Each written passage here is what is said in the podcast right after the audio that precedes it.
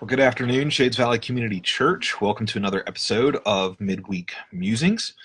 And this week, I wanted to talk about something I mentioned just very briefly in passing on Sunday. On Sunday, we were in John chapter 21, finishing up the Gospel of John. It's been quite a journey. And we saw this conversation continue to unfold between Jesus and Peter.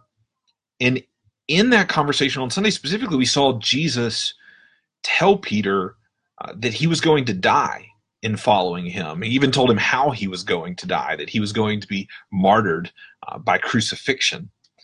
And a very curious statement that Jesus made right at the tail end of that. Well, actually, it wasn't Jesus that made the statement. It was after Jesus had said, Peter, you're going to die. Following me, you're going to be martyred. John, our author, commented on that I gave kind of like a, uh, an explanatory note, and what he said was he said Jesus said this to show by what kind of death Peter was to glorify God. And we talked very briefly about that idea of dying in a way that glorifies God. It wasn't the central point of the message, which is why I wanted to expand on it a little bit here.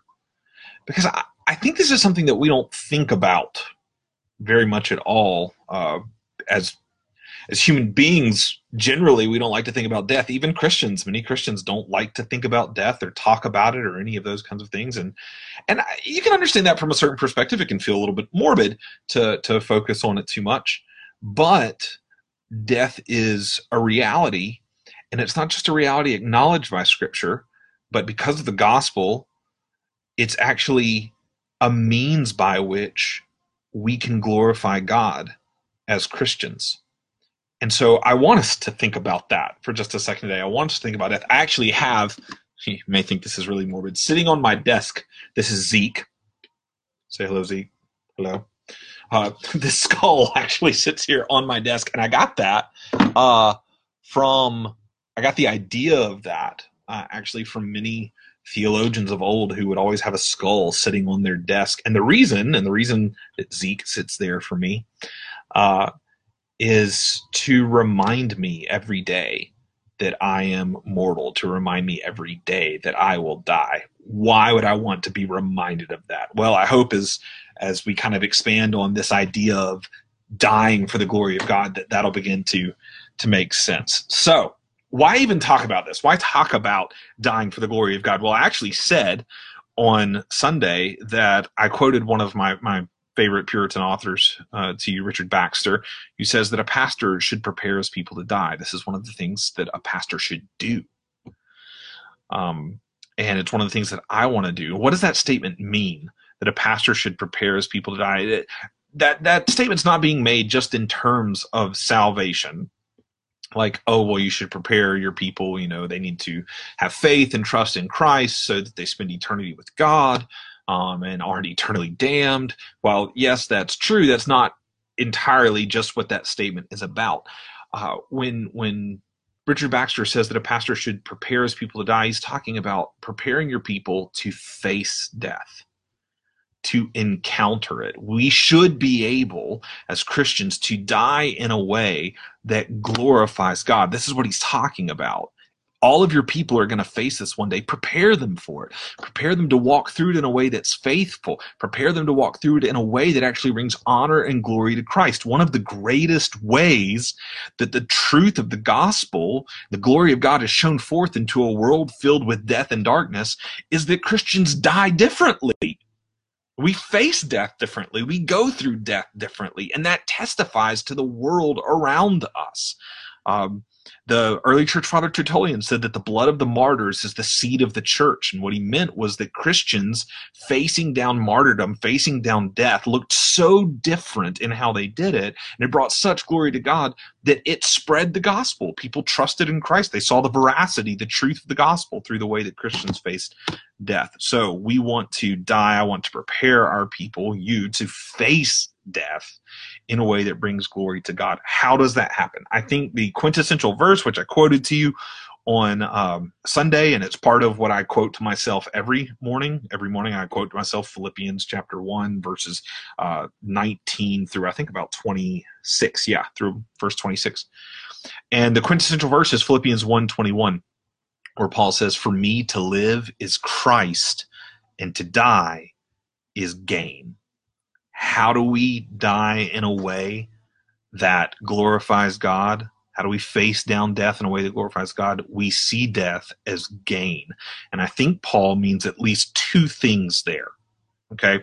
The first one is that through death, we get to be ushered into the immediate presence of Christ, and we see Christ as gain.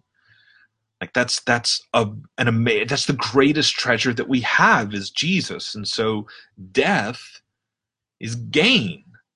And I think the second thing that Paul means when he says dying is gain is not just that Christ is treasure, but that everything that this world has to offer, when set next to Christ, when compared with Christ, is loss. This is why death doesn't death isn't ultimately taking anything away from us. It's it's ultimately just we're gaining Christ because everything this world has to offer set next to Christ is actually loss. It doesn't compare. He goes on, Paul goes on to say that explicitly in Philippians chapter 3 and verse 7. He says, But whatever gain I had, basically whatever gain I had in this life, I have counted loss for the sake of Christ. Indeed, I count everything as loss because of the surpassing worth of knowing Christ Jesus my Lord. Paul says, Take everything in this life that this life would call gain, set it next to Jesus. Jesus is greater. So when Paul says, For me to live is Christ, which means his life is lived for the glory of Christ and to die is gain. He's saying, I'm not losing anything. I'm just gaining more of Jesus, direct access in the presence of Jesus. And what this means is that when Paul stares down death, he doesn't fear it. He doesn't get angry at God because he's losing his health or because it's going to take away time from his family or his possessions or anything. He doesn't curse God. He he faces it with courage and and with with a, a confidence that he's not losing but gaining everything and he's gaining Christ. And this is the way that Christians face death and die, knowing that we glorify Christ uh, and die glorifying Christ. We don't we don't uh, blame God as death approaches. We don't get angry with God as death approaches. We uh, because we have a confidence that death has no victory over us. Uh, especially in the ultimate sense, we know that the day comes when Christ returns and he raises us from the dead and we live eternally in a new heaven, new earth with him. But uh, even as we face death now, it it takes nothing from me. So I've got this skull sitting on my desk to remind me every day that Christ is the that I'll die and I will gain Christ. He's the greatest treasure I'll have, and I'll be in his presence. And to remind me that things of this world are passing away, and they are not the greatest treasure. Everything else, when set next to Christ, is is loss. Um, to to kind of put this, I guess, to put a a period on this or an exclamation point on this. Uh, when I was a kid, I don't know why we would do this, but sitting around our lunch table, I remember we would play this game where we would ask each other um, if your house was on fire and you could only had time to save one thing, what would you save? And in essence, what we were asking each other, I, I know we were weird, but in essence, what we were asking each other was, what's most important to you? What do you value the most? What is gain? And what, when you said everything you own next to it, would you consider everything else as lost? This is the one thing that you, you want and for the christian that's that's christ. When our life is burning down and death is is right at our doorstep when all around our soul gives way he then is all our hope and stay. When a christian faces down death whether he go whether he or she goes through the loss of health along that way um, whether they go through uh, martyrdom and difficult persecute difficult situations persecution uh, whether danger, famine, nakedness, or sword, none of these things, Romans 8 tells us, separates us from the love of God in Christ Jesus our Lord. We hang on to Christ. As, as the fires of death consume our life, we hang on to Christ, showing He is worth more to us than everything else.